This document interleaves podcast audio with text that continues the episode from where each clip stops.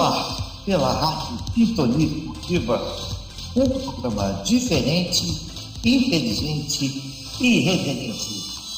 Papo das Futimigas.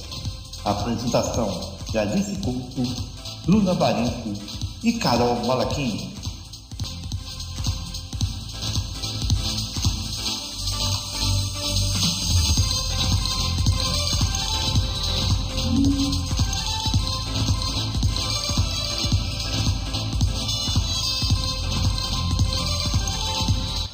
Pela primeira vez ao vivo na Sintonia Esportiva. Oi, eu sou a Alice. Oi, eu sou a Bruna.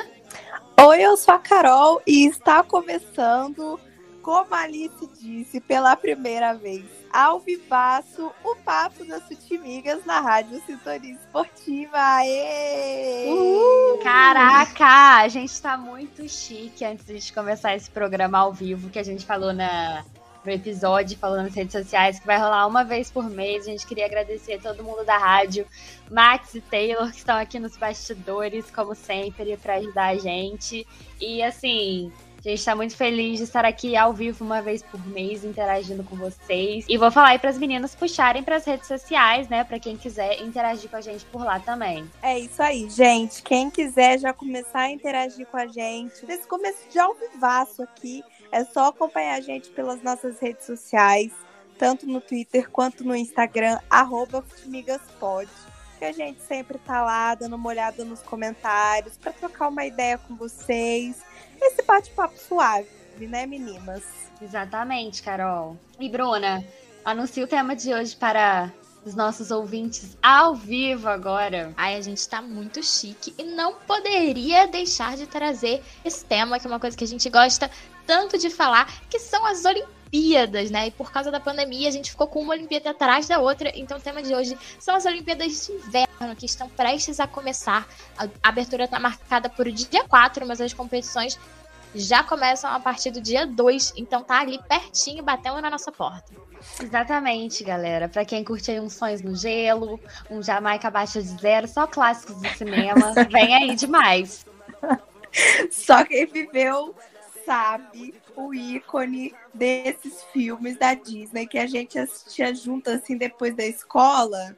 E agora comentaremos Exato. as Olimpíadas de Inverno, que vai mexer aí com o nosso fuso horário, vai atuar para mexer com o nosso fuso horário, assim como as Olimpíadas de Verão no meio do ano, que rolou todo aquele negócio, a gente ficando acordada até quatro e meia da manhã para ver um surf, um negócio. Agora já é diferente, agora a gente fica acordada até quatro e meia da manhã para ver uma, uma patinação, uns esportes diferenciados.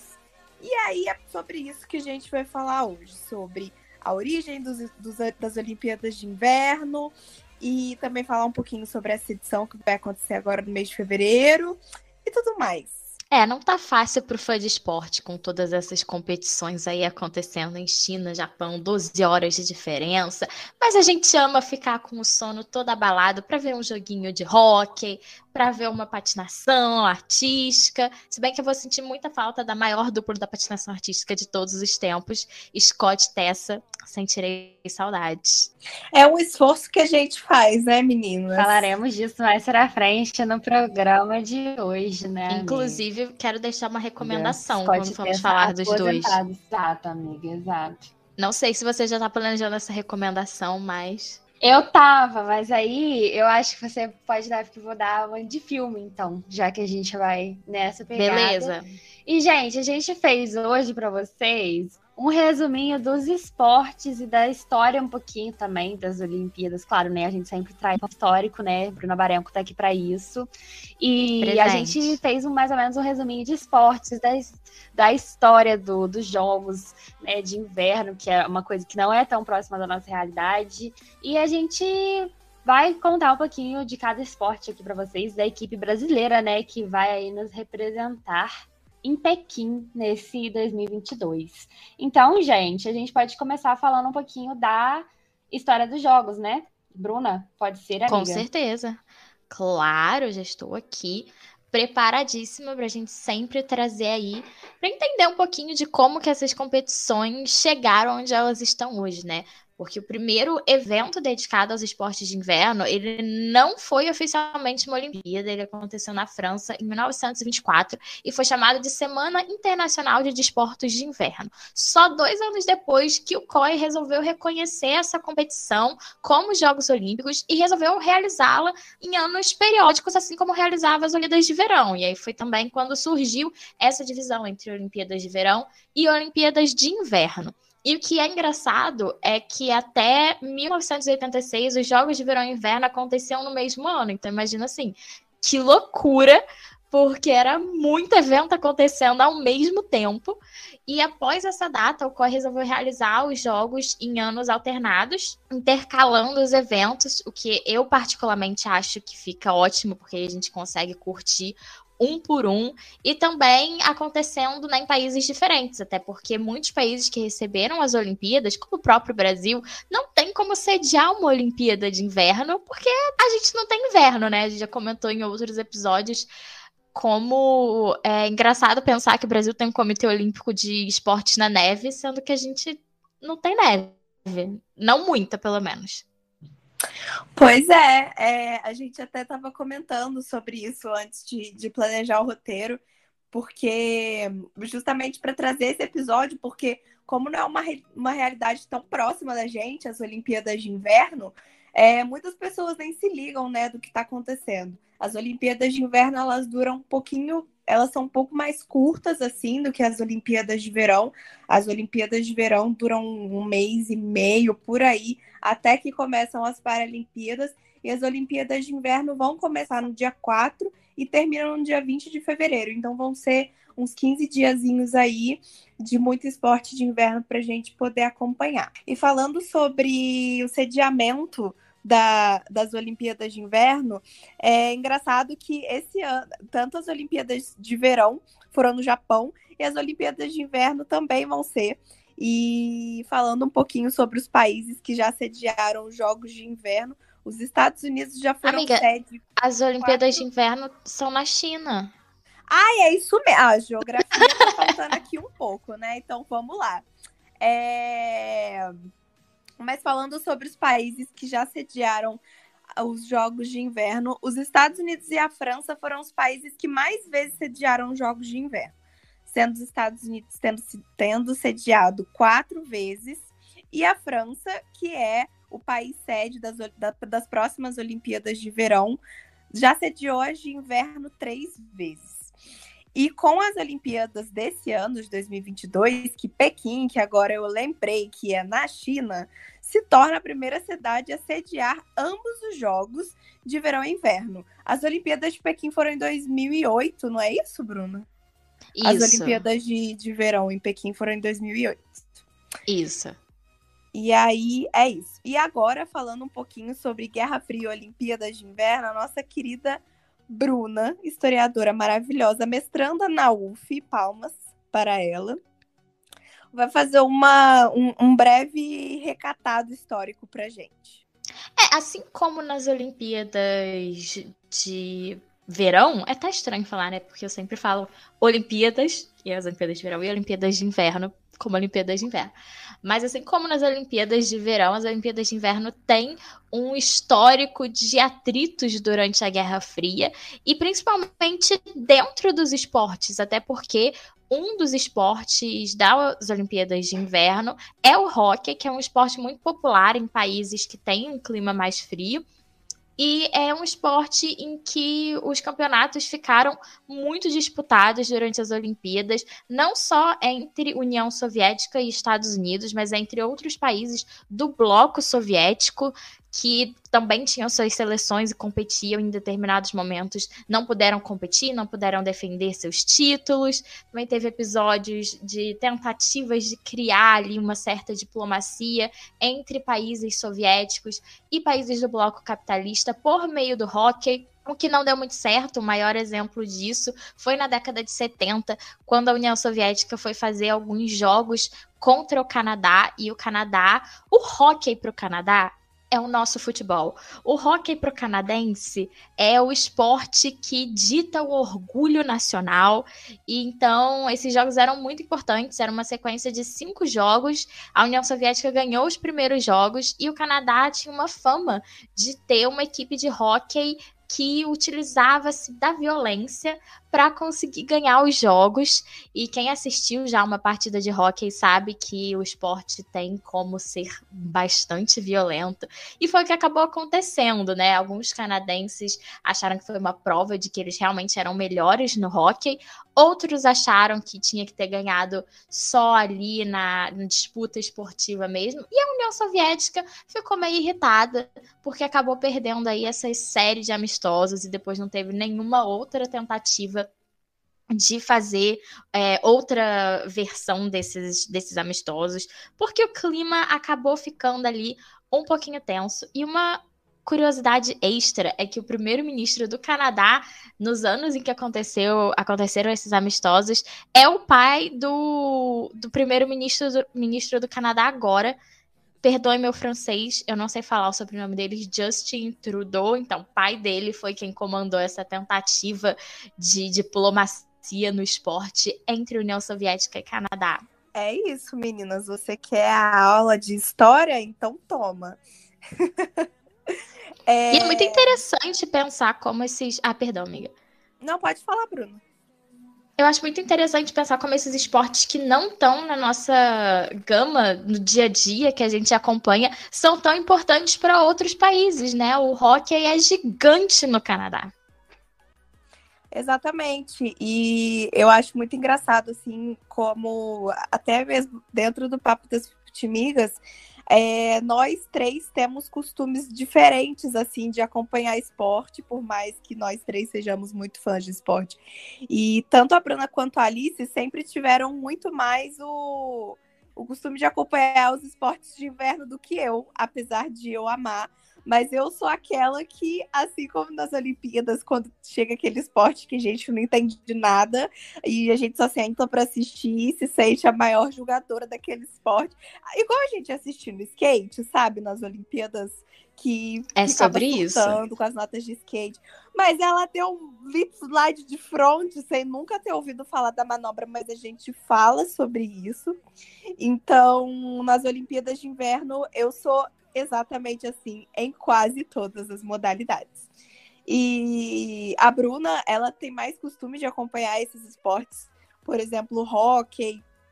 É, a Alice é super apaixonada em patinação artística, então elas, elas têm mais esse costume. Eu não tenho tanto costume de acompanhar esses esportes de inverno, mas a gente é apaixonado por umas Olimpíadas. Gente, tem cerimônia de abertura, tem tocha olímpica. Onde que tem isso que a gente não tá? Pelo amor de Deus, obviamente a gente está acompanhando sempre. Então, vamos começar aí falando dos esportes, amigas. A lista dos esportes de inverno ela é bem menor do que a lista das Olimpíadas de verão, o que eu acho que ajuda a explicar por que, que a competição é bem mais curta também, tem 15 dias ali a menos.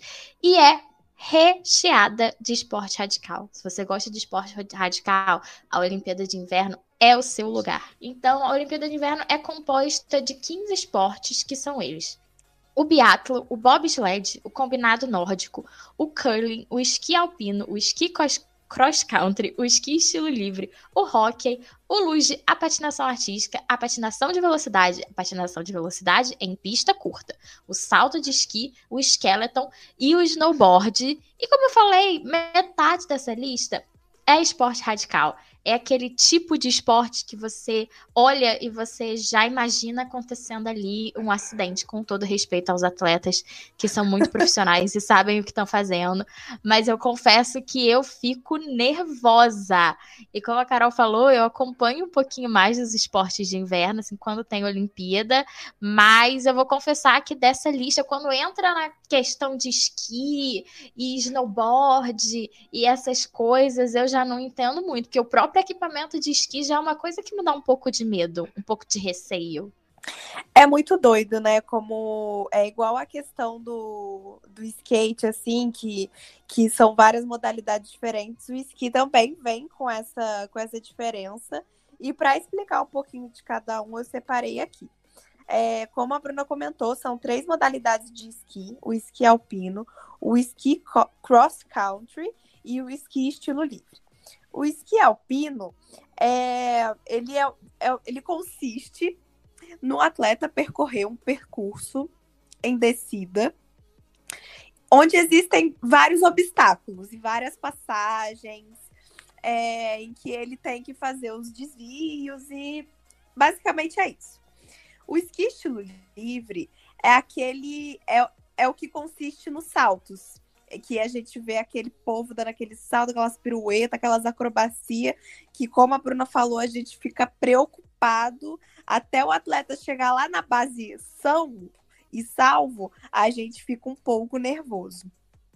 E já o esqui cross country, também conhecido como esqui de fundo, é realizado em terrenos planos ou ondulados e geralmente pelo que a gente está vendo aqui de imagem, ele é praticado em duplas.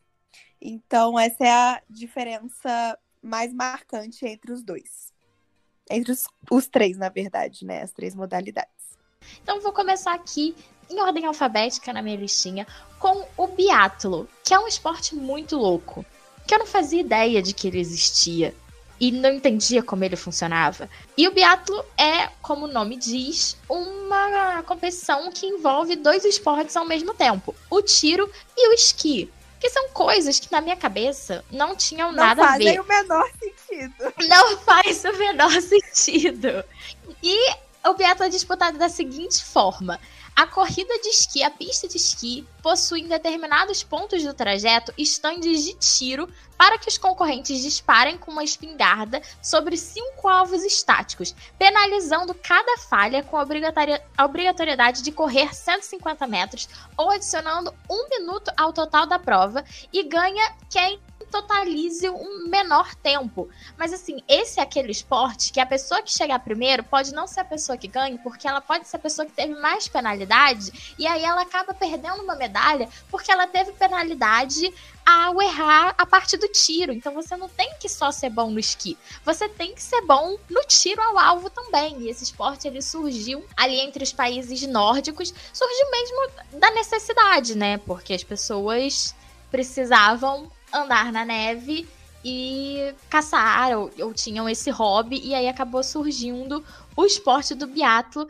que pra gente aqui é realmente um esporte muito louco, é muito estranho de acompanhar.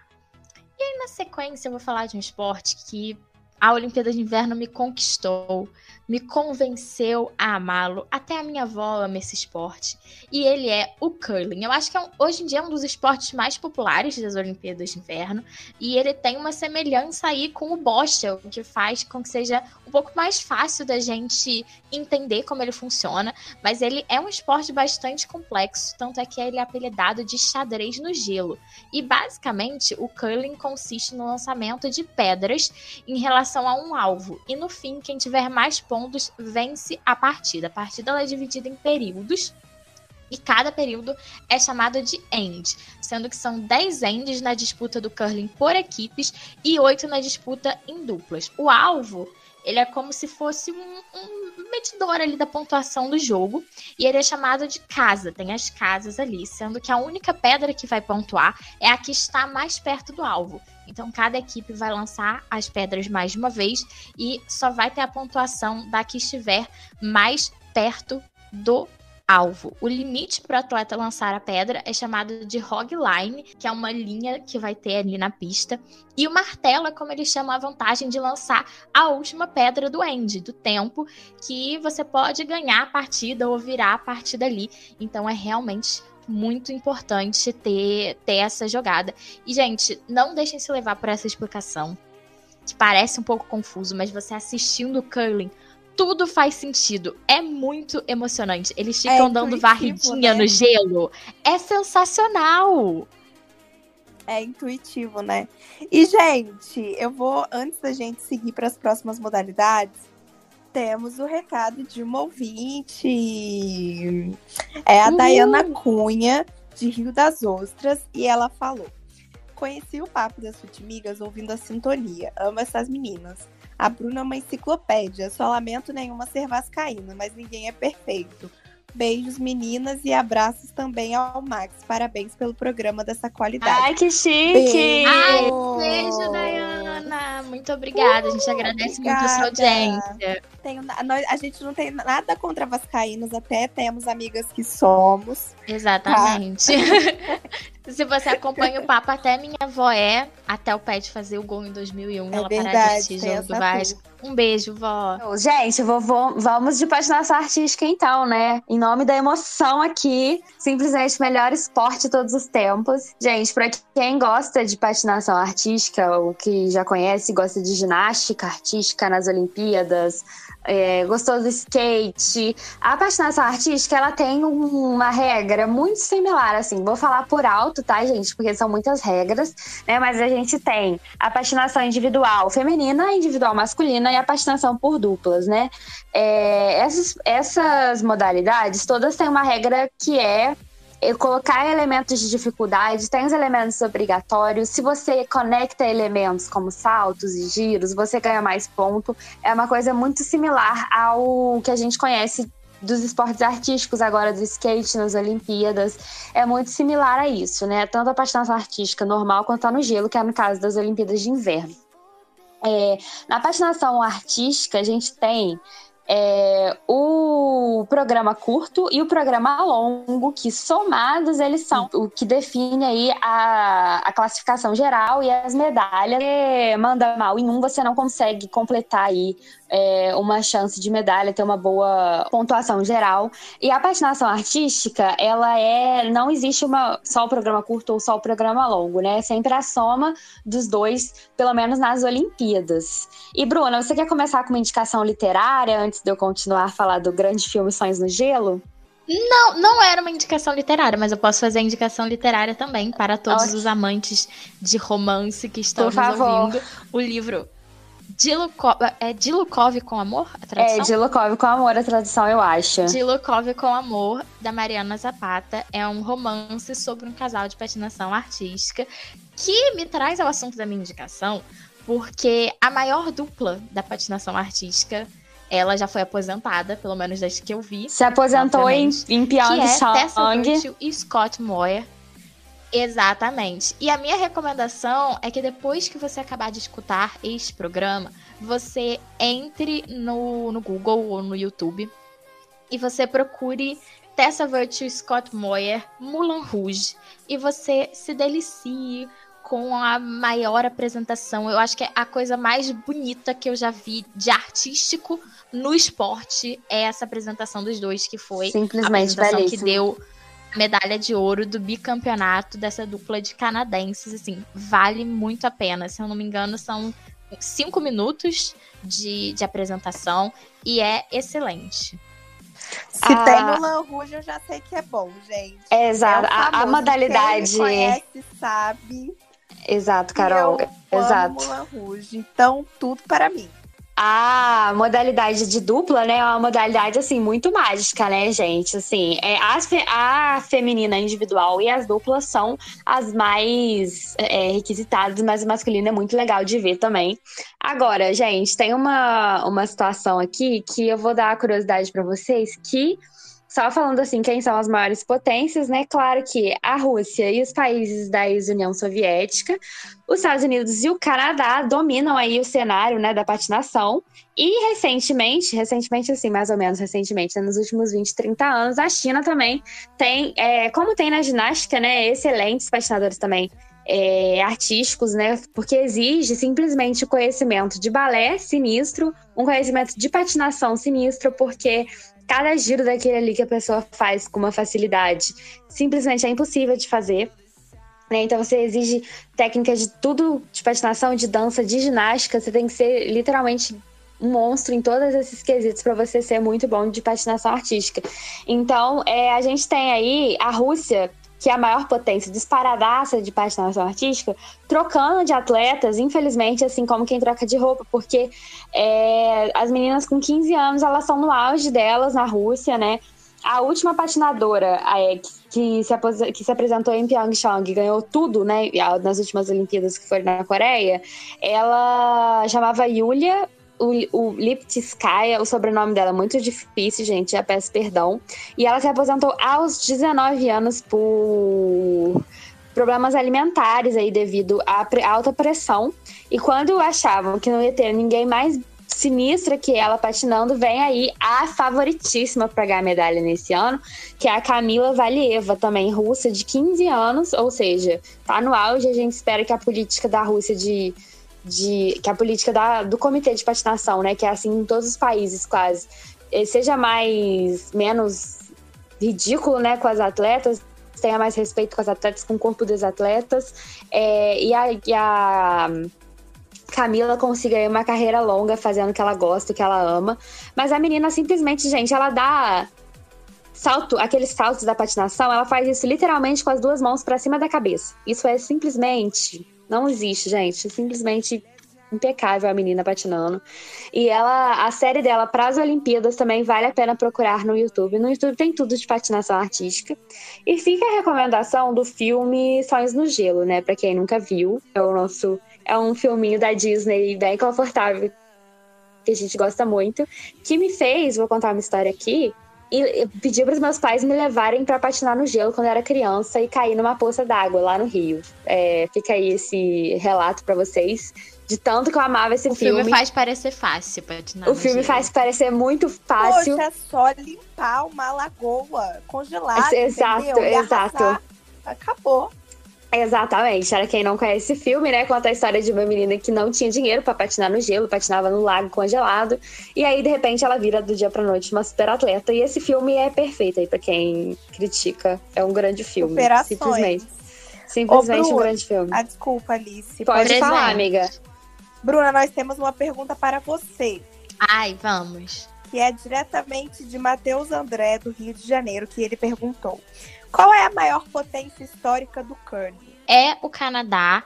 Curling é um esporte muito simpático, gente. Se você não deu uma chance pro curling, dê uma chance pro curling e dê uma chance também para o hockey. E é o esporte coletivo mais tradicional dos jogos de inverno, é um dos esportes de inverno mais conhecidos e é o de mais contato, né? As equipes do hockey elas são formadas por seis jogadores, que são cinco na linha e um no gol, e os atletas devem conduzir um disco sobre o gelo com tacos e fazer gols. Ganha no final quem tiver mais gols no terceiro período, né? Assim que acabar o terceiro período. Também tem como ter prorrogação, também tem disputa de pênalti. Então acho que nisso lembra um pouco o nosso bom e velho futebol. E o hockey ele é disputado numa pista olímpica com as mesmas dimensões da patinação artística, que é 30 por 60 metros, mas com as marcações das zonas e dos pontos de face-off. O face-off é como começa toda a partida de hockey, como recomeça, porque é um esporte que tem muitas faltas e muitas paralisações, assim como a maioria dos esportes que são famosos aí no nosso queridíssimo Estados Unidos da América, que tem hoje em dia a liga de hockey mais famosa, que é a NHL. Dê uma chance para assistir, gente, NHL, Stanley Cup, que é o título da NHL. É muito legal de acompanhar. E o face-off é como começa e recomeça durante a partida várias vezes. No centro da pista tem um círculo e uma linha. E depois de cada interrupção, dois atletas se enfrentam cara a cara e aguardam um lançamento do disco que se chama o puck, é, o discozinho pequenininho que os atletas devem conduzir no gelo e com esse disco marcar os gols. Muita gente também acha que é difícil acompanhar o hockey porque o puck some um pouco na pista, mas quando você se acostuma a procurar e a prestar atenção nas jogadas, fica bem mais fácil de, de conseguir acompanhar. E é um esporte que reveza muito entre titulares e reservas também. Eu acho que hoje em dia o hockey tem muito do DNA do esporte espetáculo dos Estados Unidos, mas nas Olimpíadas sempre foi muito disputada. Quem está aqui desde o início dessa transmissão conseguiu ouvir um pouquinho aí sobre as disputas políticas que reverberaram no gelo, no hockey durante a Guerra Fria. Então, é um esporte muito interessante e é também um dos mais populares das Olimpíadas de Inverno. Bruna, eu vou só responder aqui a pergunta da Camille Sodré do Rio é, sobre patinação, que é, existe algum risco de haver um novo caso Tonya Harding, Nancy Kerrigan, né, na patinação? É, só para a gente fechar esse assunto, É, olha, o caso, rapidinho resumindo para quem não conhece, né, é a patinadora Tonya Harding, que foi uma patinadora americana, é uma patinadora tá viva, né? Assim, de uma carreira assim brilhante, assim, ela é tanto ela quanto a, a Nancy Kerrigan, né?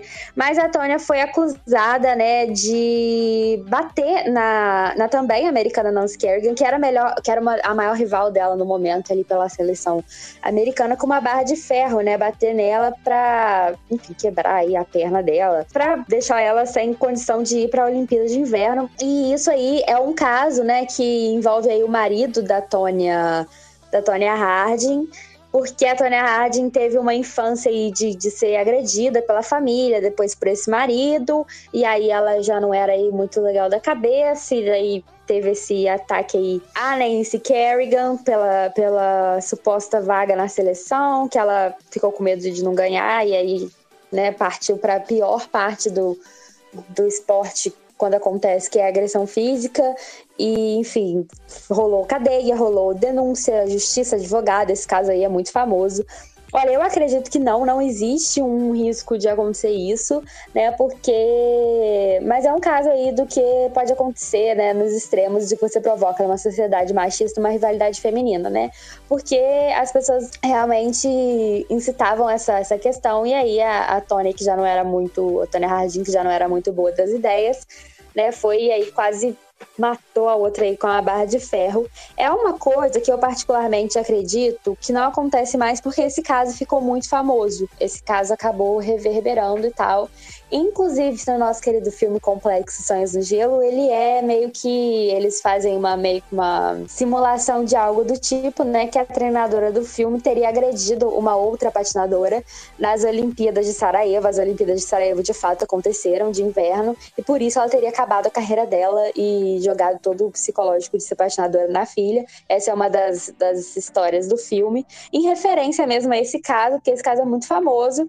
E todo mundo pensa que tem esse risco, né, Camille, de acontecer de novo esse Tony Hardy versus Nancy Kerrigan. Mas eu acredito que não. Acredito que os tempos são outros, né? E as coisas são agora muito monitoradas. Mas a patinação artística é um esporte de tortura psicológica muito grande de uma para outra competidora, né? Não é um ambiente saudável, muito saudável de, de esporte. Bruna, pode continuar, amiga. Era só para responder a pergunta mesmo. Imagina que o público é sempre o mais importante. A gente adora a participação de vocês.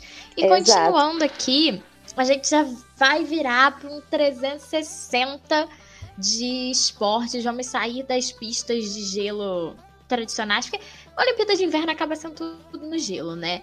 E vamos aí para esportes praticados com trenós, que são três. Tem o luge, o skeleton e o bobsled, e aqui eu vou falar do luge e do skeleton. E as diferenças entre eles, entre luge e skeleton, são bem menores, mas entre o bobsled é, é um pouco mais, mas assim, são bem parecidos e são todos considerados esportes radicais, vocês já vão entender por quê. O luge, como disse, considerado um dos esportes mais radicais das Olimpíadas de Inverno, é disputado da seguinte forma: os atletas descem uma pista em um trenó com os pés na frente e barriga para cima, depois de uma largada em que eles, sentados, se impulsionam ao empurrar o gelo com a, as mãos. O atleta faz o seu percurso usando seu peso e regulando o ângulo do trenó nas curvas de acordo com a trajetória no menor tempo possível. A média de velocidade do luge fica entre 120 e 145 km por hora. E esse esporte é disputado nas categorias individual masculino e de duplas, individual feminino e no revezamento por equipes. Então, assim, é um pouco. É para morrer. É, é a pessoa morrer. vem deitadinha, descendo ali no gelo. E como ela tá com a, a cabeça para trás, assim, é mais difícil dele conseguir ver a pista. Então, realmente tem que conhecer muito bem o trajeto da, das pistas de luge. E o Skeleton é bem parecido, também considerado um dos esportes mais radicais dos Jogos de Inverno. E ele também é disputado em um trenó. A diferença já é na largada, porque o atleta de Skeleton começa a, part... a partida, começa a, a prova correndo com uma largada em pé. Ele vai correr mais ou menos uns 40 metros e se jogar para se deitar no trenó de bruços com a cabeça para frente. Então, no Skeleton, ele tem a vantagem de conseguir ver a pista. Mas é, mais uma vez, um pouco assustador você ver a pessoa correndo assim e se jogando em cima de um trenó e o trenó de repente descendo uma pista de gelo. E o esqueleto é disputado nas categorias masculino e feminino só. Acho compreensível, porque eu acho que ele consegue ser ainda mais radical do que o Luge. Cara, realmente, quando eu vejo isso, eu penso assim, todas as formas que a pessoa pode vir a falecer durante aquele momento ali. Todas são muitas. É impressionante, assim. A Kátia mandou uma pergunta, gente. Mais uma pergunta de patinação, gente. Eu vou ter que eu vou ter que estar tá lendo aqui, porque eu fico muito emocionada. A Kátia Antônia do Rio falou: Alice, você me emocionou quando falou de patinar com os pais. É, ia com a minha mãe todo sábado no Barra Shopping para patinar, não era no gelo. Desculpa a emoção, é porque hoje completa três meses do falecimento dela por Covid-19. Beijo em todas, beijo em todas as saudações tricolores. Olha aí, Marco, para você. Obrigada, Sintonia, por reviver de forma indireta um dos momentos mais felizes da minha vida. Kátia, a gente sente muito, muito mesmo pela morte da sua mãe. É, a gente aproveita mais uma vez para falar: usem máscara, tomem vacina e se protejam para a Covid-19, que não acabou, não acabou a pandemia. Então, por favor, gente, se protejam. É, nossos sentimentos de verdade pra, pela sua mãe, Kátia, e muito obrigada por estar acompanhando aqui com a gente e compartilhando seu amor com patinação também, pela patinação aqui, aqui com a gente. Eu vou seguir, gente, falando do bobsled, então, já que a Bruna falou, né? Estamos no terreno de, trenós. Exato, que é mais um esporte que parece, quando você vê, que não faz sentido algum. Esse, apesar de ser muito emocionante a velocidade, eu confesso que as primeiras vezes que eu vi bobsled, eu não entendi. Eu, como tô nos, nos filmes, gente, esse é o esporte do Jamaica abaixo de zero, tá? Só para fazer esse comentário aqui, que é outro filme icônico é, de, de esportes de inverno. O bobsled, gente, é aquele trenó em que as pessoas praticamente colocam a cabeça para frente e descem numa velocidade surreal uma rampa de gelo. Nas Olimpíadas são dois atletas, né, ou duas atletas, o piloto e o brakeman. O brakeman é o freio, o piloto vai na frente dirigindo o trenó e o, e o cara que vai atrás, né, vai segurando ali os freios enquanto desce a rampa. É, nesse trenó de alta velocidade que é todo fechado, que parece uma cápsula, assim, em formato de bala, assim. E ele desce é, numa velocidade média de 150 km por hora numa curva. Ou seja, zero perigoso, gente. Tranquilo, praticar tranquilo, simplesmente 150 km por hora. E ele é decidido, às vezes, por tempo de mais ou menos 0,001 segundo. É tipo natação, assim, uma loucura que, que a coisa que é ali que os trenós cruzam a linha de chegada e você não tem a menor noção de quem vai ganhar até realmente final.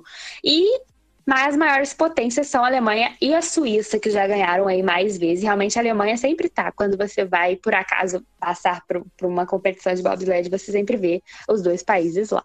E o Brasil compete no bobsled, né? Temos uma equipe de bobsled. Sim, temos a nossa equipe de bobsled. Então vamos lá, gente. É, como antes da nossa transmissão cair um pouquinho, eu tinha contado para vocês sobre as diferenças do esqui. É, e agora eu vou continuar porque existe outra competição também de esqui, só que é o salto de esqui que funciona um pouco mais diferente do esqui das outras três modalidades de esqui que eu, que eu expliquei. Porque nessa modalidade do salto de esqui é em uma rampa artificial, as outras são feitas livres. E então, é...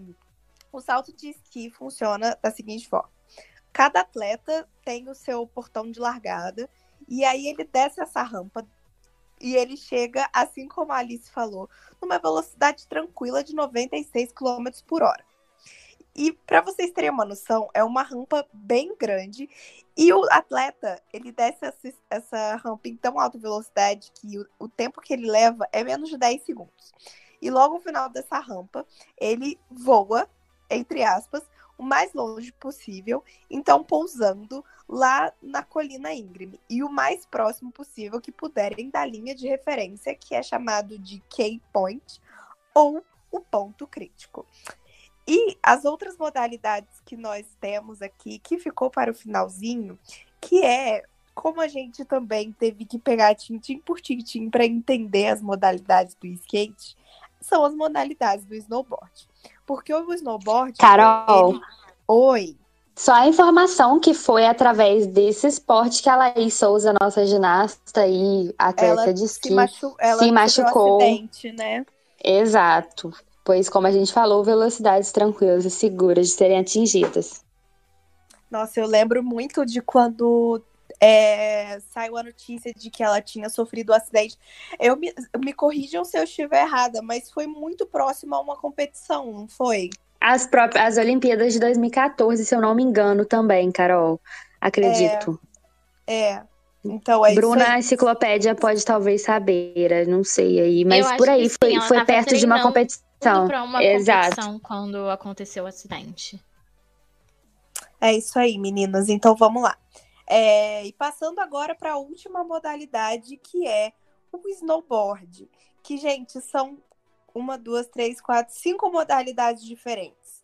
E aí, é, eu vou explicar um pouquinho para vocês. Existem as seguintes modalidades: o slalom gigante paralelo, o snowboard big air, snowboard cross, snowboard half pipe e snowboard slopestyle. Então vamos lá, qual é a diferença entre essas modalidades? Eu vou começar pelo snowboard slopestyle, que os atletas se apresentam em manobras e saltos numa pista de neve, que é o slope em inglês, com diversas rampas e obstáculos.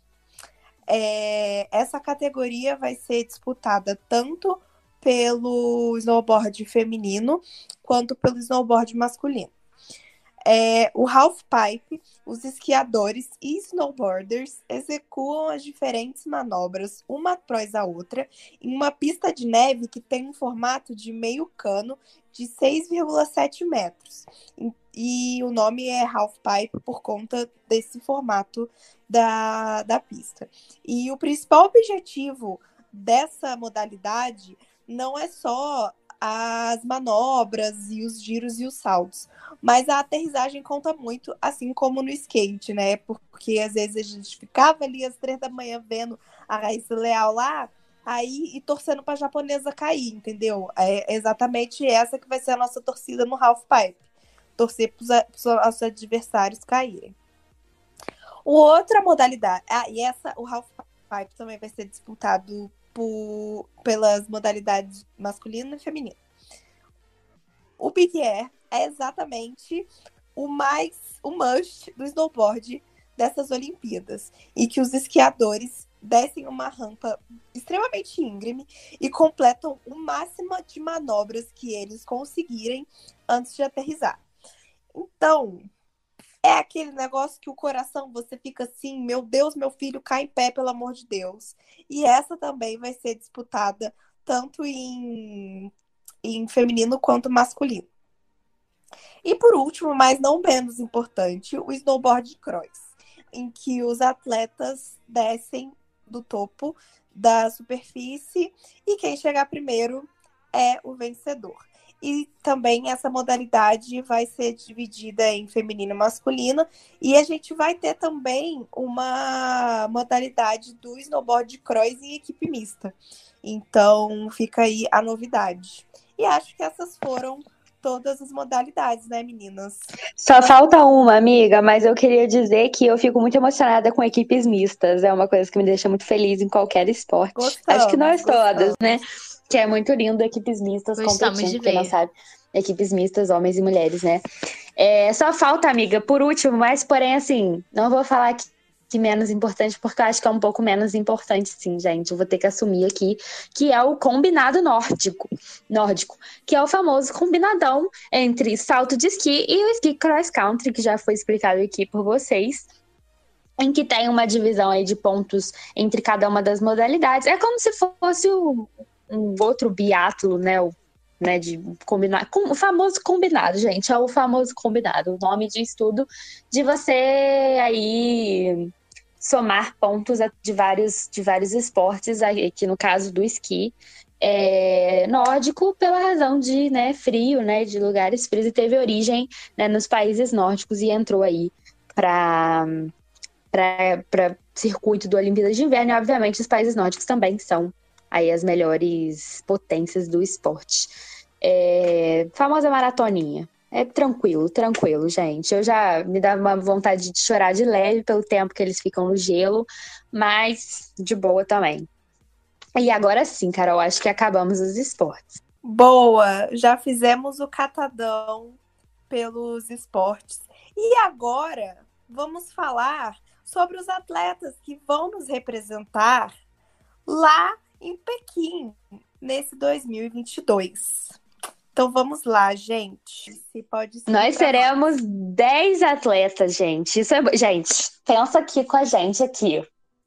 Onde que dá para praticar isso no Brasil? Lugar nenhum. Talvez tenha um lugar, né? Fora é, patinação, as coisas de lugar fechado. Simplesmente custa 11 reais, 11, 11 milhões de reais construir uma pista de patinação artística. Então, assim, 10 atletas é muita coisa para o Brasil. A gente fica muito emocionado né? E temos aí 10 atletas representando o Brasil em Pequim. Né? Nós temos a nossa equipe de bobsled, que é o Edson Bindilati, Edson Martins, Eric Viana, Rafael Souza e Jefferson Sabino. E no ski cross country temos Jaqueline Mourão, Eduarda Ribeira, Manex Silva, é, Nicole Silveira do Skeleton, do Skeleton e esse ano, gente, acho que não vamos ter a nossa querida Isadora, que é a americana naturalizada brasileira, que é a nossa patinadora artística. É, não sei, acho que ela não conseguiu, infelizmente, a classificação aí para ser nossa representante na patinação, né? Que é uma tristeza para mim para todas nós aí. Pois é, meninas. Então vamos lá. É, a Alice já deu uma palhinha, agora que o meu roteiro carregou, a Alice já deu uma palhinha dos nossos atletas convocados e eu vou seguir aqui é, pelos de esqui cross country. O Manex Silva, Jaqueline Mourão e Bruna Moura. Esqui alpino temos Michel Macedo. Esqui estilo livre temos Sabrina Cass. O bobsled a Alice já falou e o skeleton também. E essas são as categorias que temos é, atletas confirmados para participar das Olimpíadas de Pequim. Mas existem ainda dois atletas que podem entrar. Um deles é o Agostinho Teixeira do snowboard, que ele é o atual 13º na lista. E a outra é a Marina Tuono, que aguarda o desfecho ainda para ver se ela vai se classificar ou não para a categoria individual do bobsled. E se a Marina Tuono passar, se ela for classificada, ela vai, essa vai ser a primeira Olimpíada dela.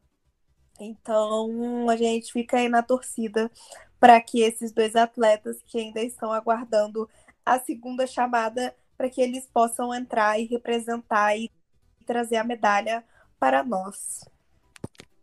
É, medalha eu acho que fica um pouco difícil da gente sonhar, mas a gente vai sempre estar sonhando. Se eu não me engano, é no esqui e no skeleton que tem dois brasileiros que conseguiram é, boas colocações e ganharam alguns campeonatos aí. Então, vamos torcer muito para que pelo menos a gente consiga melhorar as nossas participações nas Olimpíadas de Inverno. Um dia, quem sabe, a gente Sim, ganha uma né? medalha. E eu acho triste um pouco, na verdade, o fato de que a gente manda mais atletas muitas vezes, fora times, né? Claro, né? Por exemplo, a Argentina tem times, do que os países latino-americanos que têm gelo, né? Que tem neve, que tem estrutura, né? Eles não mandam muitos atletas individuais, né? O Chile, a Argentina, né? Onde tem a coisa da neve mesmo, a coisa, né, que precisa ter para praticar para ter incentivo aos esportes de inverno, né? O que é triste porque a gente não tem nenhuma potência latino-americana, sul-americana de, de esportes, né? De inverno, infelizmente. É quando é você vê triste. que a potência é o Brasil, que não tem nem neve. A coisa fica triste, né? Exato, né? Por que, que a Argentina não manda uma patinadora? A gente, né? Obviamente, fica chateado com isso, mas. Bariloche ali do lado. Bari... Pois é, poxa vida. Cordilheira né? dos Andes. Exato, não Aí tem uma pessoa patinando num laguinho para investir? Podia ter, né? A gente faz Não tem reclamação uns não, sonhos Brasil. no gelo. Exato, não tem Como um, é sonhos um do sonho gelo, no no gelo em espanhol, Alice? Nossa. Ih, sonhos em yellow, não sei, acho que é algo assim. Pior que eu acho que é algo assim mesmo, gente. Eu sou a única pessoa que sempre fala espanhol, mas acho que é isso, tá? Acho que capaz de ser isso. É, vou até procurar aqui. E é o Taylor Taylor nos informou aqui sobre, sobre o significado nome. em espanhol. A Alice acertou. Sim.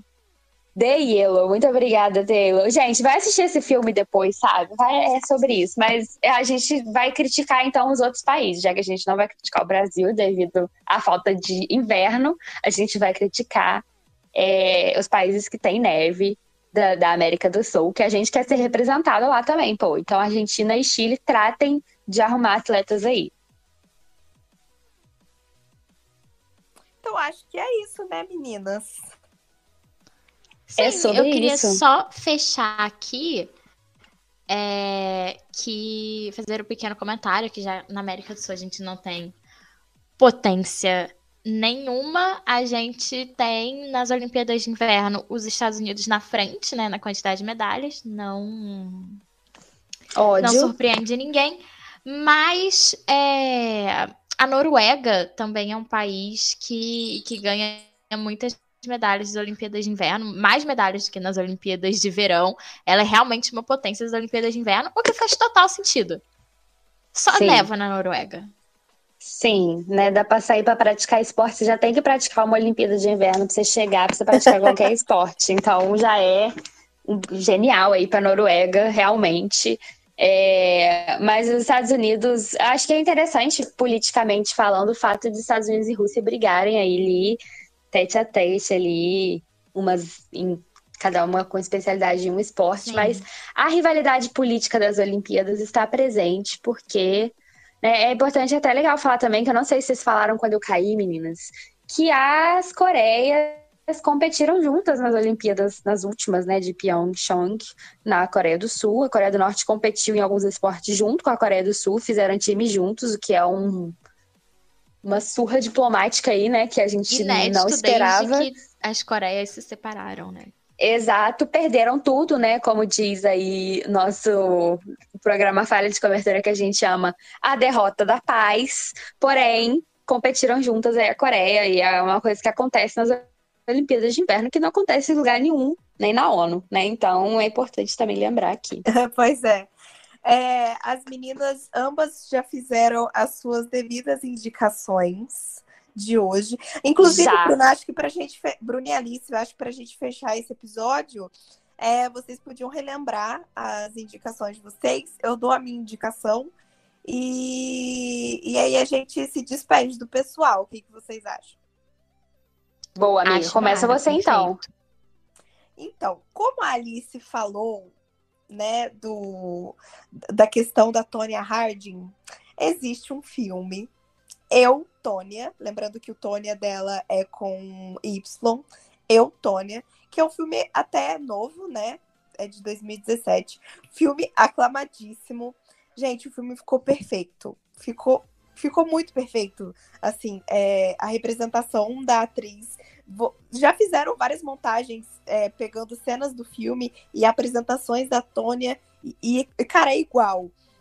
E conta bastante, assim, sobre a história dela. Com a Então, Margot é a minha Robbie, né, amiga? Foi a Margot, exatamente, que fez o papel da Tônia.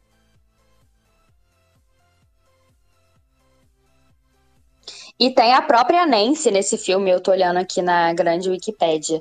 E eu vou repetir aqui as minhas indicações, então. O filme Jamaica Abaixo de Zero, que tem bobsled, mas é um filme muito fofo aí sobre esporte, é um dos filmes sobre esporte aí que mais passa aí numa sessão da tarde gostosa. E o filme Sonhos no Gelo, um clássico da Disney, em que tudo é possível, literalmente, porque é muito irreal um pouco a história, mas assim, a gente ama mesmo assim. Que é com a com que tem a, que a treinadora, né? a- uma das fodonas do filme é a, é a moça do Sex and the City, né? Aqui em Catral. E a protagonista é a menina que fez Gossip Girl, que é a Michelle. É difícil, gente, o sobrenome, mas enfim. E tem a, uma das meninas que faz a craque da É a patinação, né? é a Georgina, de Gossip e Girl. a Georgina de Gossip Girl, mas uma das meninas que faz a, pra quem viu o filme, que faz aquela pequenininha que patina muito, ela é realmente patinadora artística, tá, gente? Que é, foi, né? Que é a Kir- Kirsten Olson. Então, é muito bom esse filme, gente, assistam. Música e drama e tudo no gelo. Bruna, com você, amigas, recomendações. E para finalizar, aqui no Mundinho Patinação do Gelo Brasil, o romance de Lukov com Amor, que é sobre um casal de patinadores no Tudo. gelo. E a outra recomendação é que você saia desse programa e vá assistir, não nesse exato momento, né, quando acabar o programa, e vá assistir a apresentação de Tessa Virtue e Scott eu falei errado? Não, tá certo. É Tessa Virtue e Scott Moyer. Eu sempre confundo sobre o nome dos dois. A apresentação em 2018 do Mulan Rouge é perfeito. De novo, é a coisa mais bela artisticamente que eu já vi ser feita em um esporte. E eles É lindo, terminam tão gente. felizes, não tem como você não terminar sorrindo junto e se emocionar vendo eles dançando, porque é uma apresentação de dança mais do que um esporte. É muito bonito. E se isso não te convencer a acompanhar a patinação artística, nada mais te convence. Exato. Eu sinto por você. Mas veja to- tudo que a gente indicou mesmo assim, que é muito bom. É isso aí, então, né, meninas? Acho que com essas indicações a gente finaliza o nosso primeiro Papo das Futimigas ao vivo aqui na Sintonia Esportiva. Muita emoção, meninas, muita emoção. Hoje foi emoção É. mesmo, hein? Nossa Senhora. Hoje foi Radical, emoção. Tal qual as Olimpíadas de Inverno. Exato, emoção, quedas e levantar, foi tudo, gente. Ó, hoje foi, foi emocionante. A gente mais uma vez agradece a vocês que mandaram mensagem. A Sintonia Esportiva, nossa casa amada. A gente fica muito feliz de estar estreando esse momento mensal aqui. E é isso, né, gente? Emocionada. Um beijo pra todo mundo. E até mês que vem. Mas vai ter Papo das Futimigas toda semana gravado. Segue, segue essa programação. Segue a programação normal. E onde as pessoas podem nos ouvir, Alice, semanalmente? Conte para elas. A Sintonia Esportiva, né? Também, que a gente tá sempre por aqui, nossos programas gravados no Spotify, no, no próprio Anchor, no Google Podcasts, no, no, que é- no- no- Spotify. no Spotify, em todos os serviços de streaming, menos no Deezer, galera. Mas de resto, ó, se você procurar a gente, você encontra. E, Carol, quais são as nossas redes sociais? De novo, a gente tem que reforçar aqui para você falar com a gente por lá, sugerir temas, tirar dúvidas e conversar, que a gente adora. As nossas redes sociais, tanto o Instagram quanto o Twitter, são futimigaspod. E só lembrando que aqui na Sintonia Esportiva, todos os episódios inéditos saem a segunda-feira ao meio-dia. Nos streamings é toda quarta-feira, por volta das três, quatro horas da tarde. Mas lembrando que aqui na Sintonia Esportiva, segunda-feira, meio-dia, estamos sempre aqui com vocês. E agora é hora de dizer Ciao。